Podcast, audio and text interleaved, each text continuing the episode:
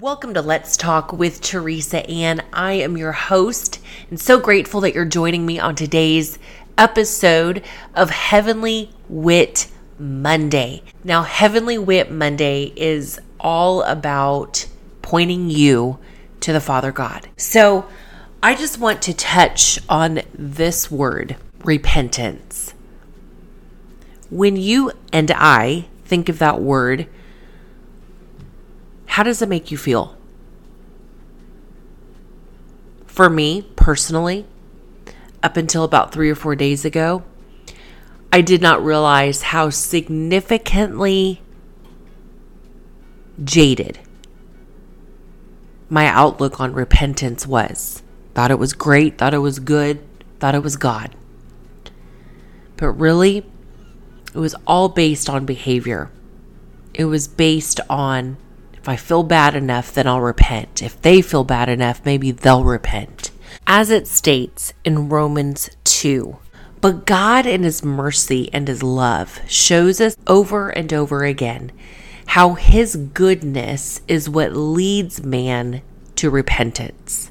See, our version of repentance is that you make people feel bad enough to manipulate them to not do the bad thing again. But see, those who you try to change their opinion, they're of the same will still. So you could tell them to change their opinion and they will, but it doesn't mean their heart's changed. It doesn't mean their heart motive has changed. It doesn't mean that there's been a transformation. So that when the tough times come, guess what? They're going to fall. They're going to fall prey because it wasn't understanding and revelation of God's goodness.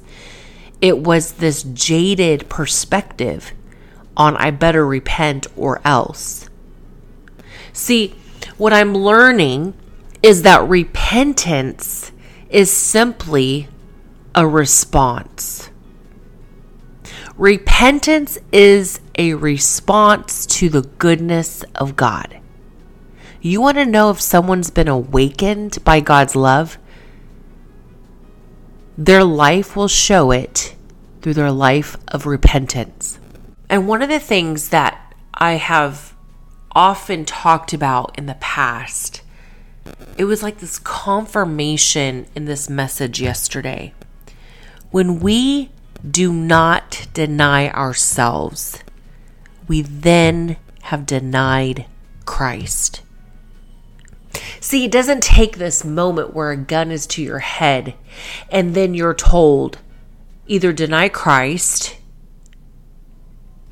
and if you don't, we're going to kill you right now. See, that's what we think of denying Christ. That's what I'm learning is when God awakened me to truth, to Himself, it wasn't because someone tried to convince me to be awakened. It was His Spirit that awakened me.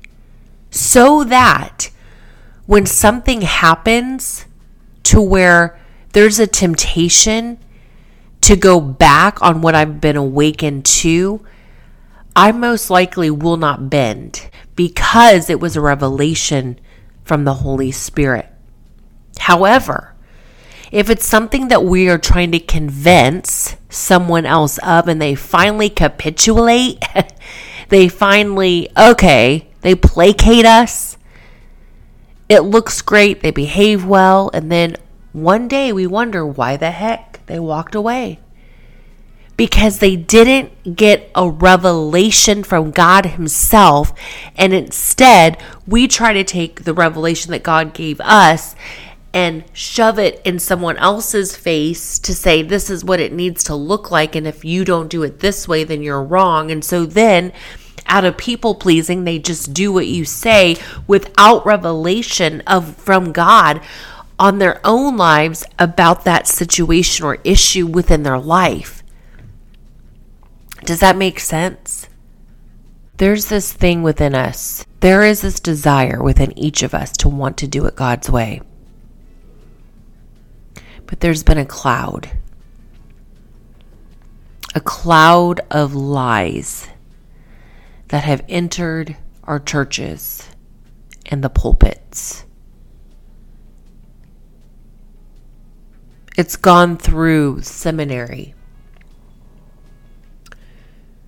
to where so many people go into a Christian school to learn more about God and they come out more dead than alive. See Peter's prayer in 2 Peter 3:18 it says, "But grow in the grace and knowledge of our Lord and Savior Jesus Christ.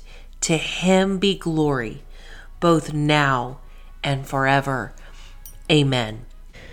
Not in the knowledge of Hebrew and Greek, although that's great.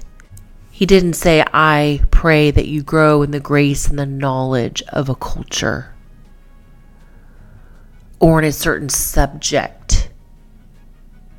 He says, I pray that you grow in the grace and knowledge of our Lord Jesus Christ. To God be the glory forever and ever. Amen. You want to leave a legacy within the earth, within your family? Grow in the grace and the knowledge of our Lord Jesus Christ because it is His life through us that is the true legacy that is to be left within the earth so that when everything passes away, that will remain. So, going back to repentance, let's get every single deceptive, jaded definition of repentance out of the way Repentance is not based on feeling so bad because someone made you feel bad or you got caught. Repentance is a response to the love of God.